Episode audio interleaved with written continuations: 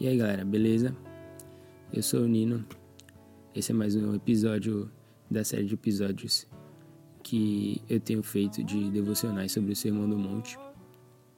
É, eu resolvi fazer essa série de devocionais é, relacionada ao Sermão do Monte porque eu estava é, tava precisando muito aprimorar algumas coisas diante de Deus, a melhorar alguns hábitos, aliás, mudar alguns hábitos, voltar a fazer coisas que é, eu de, tinha deixado de fazer diante de Deus, que tinha me prejudicado. E eu queria encontrar na Bíblia é, atitudes que eu deveria fazer, tomar, né, para que eu pudesse é, melhorar diante de Deus, a minha, o meu relacionamento com Ele e a minha conduta como cristão. Eu refleti bastante, mudei muita coisa e resolvi fazer devocionais durante é, todos os dias aí sobre alguns versículos do Sermão do Monte. E pensando nisso, eu, eu decidi criar esse, esses podcasts e, e, postar no SoundCloud também é, em áudios, para que alguém que passar né, por aí puder ouvir também e botar um pouco a consciência para pensar e refletir sobre algumas atitudes relacionadas a Deus. Beleza? Esse é o segundo episódio. É, eu estou no, no, verso, no versículo 4 de Mateus 5, que diz assim: Bem-aventurados os que choram, pois serão consolados.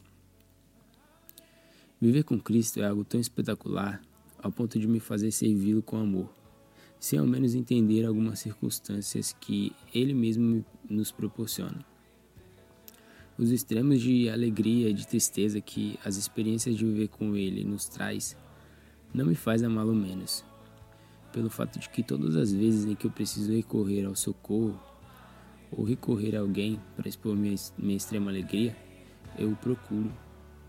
Segundo ele, em especial, aquela circunstância ruim que por muitas vezes nos leva a noites em prantos, travesseiros, travesseiro encharcados, nossos joelhos doloridos, os olhos, os olhos inchados e coração partido, é a que verdadeiramente nos aproxima dele estreita a relação de liberdade entre o meu coração e a sua voz. O choro é de fato um ato intensamente chamativo aos olhos do Pai, um farol vermelho no trânsito das orações. Um filho, quando deseja receber a atenção de seu pai, provoca inúmeras reações. Ele chama, corre em frente à TV, pula em seu colo, mas nenhuma é tão eficiente quanto a última: o choro a cartada final para que toda a atenção seja voltada somente para Ele. A instrução de que Jesus é a instrução de Jesus é tão amável que não especifica situações em que será consolado o filho que chorar. Ele não diz que será consolado aquele em que o choro estiver expressando a justiça ou estiver expressando a injustiça. Não diz que será consolado aquele que estiver expressando amor ou ódio a alegria ou a tristeza. Mas está, mas está perfeitamente claro aquele que estiver disposto a entender que quando o choro é diretamente ligado ao Pai, ele não despreza a sua total atenção para consolar o seu filho.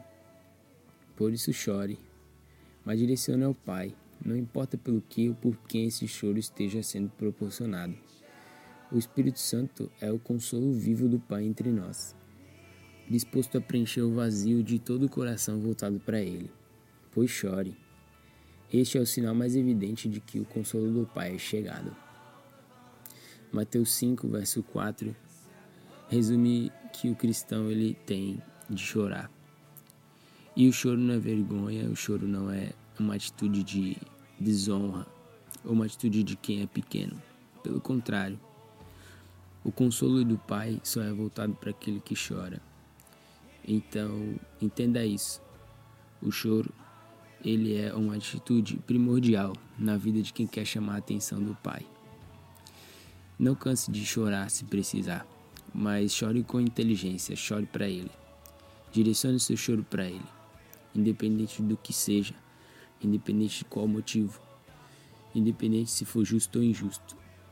Chore diante dele, chore para Ele, chore para que Ele ouça e para que ele veja.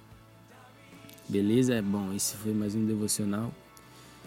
Eu vou estar disponibilizando a foto no meu Instagram, vou estar postando lá para quem quiser ler a qualquer momento e refletir é, em algum determinado momento da sua vida, beleza?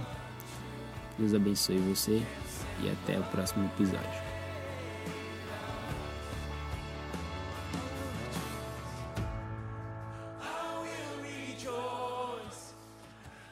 Simple gospel. I will rejoice in you, Lord. I will rejoice in the simple gospel. And I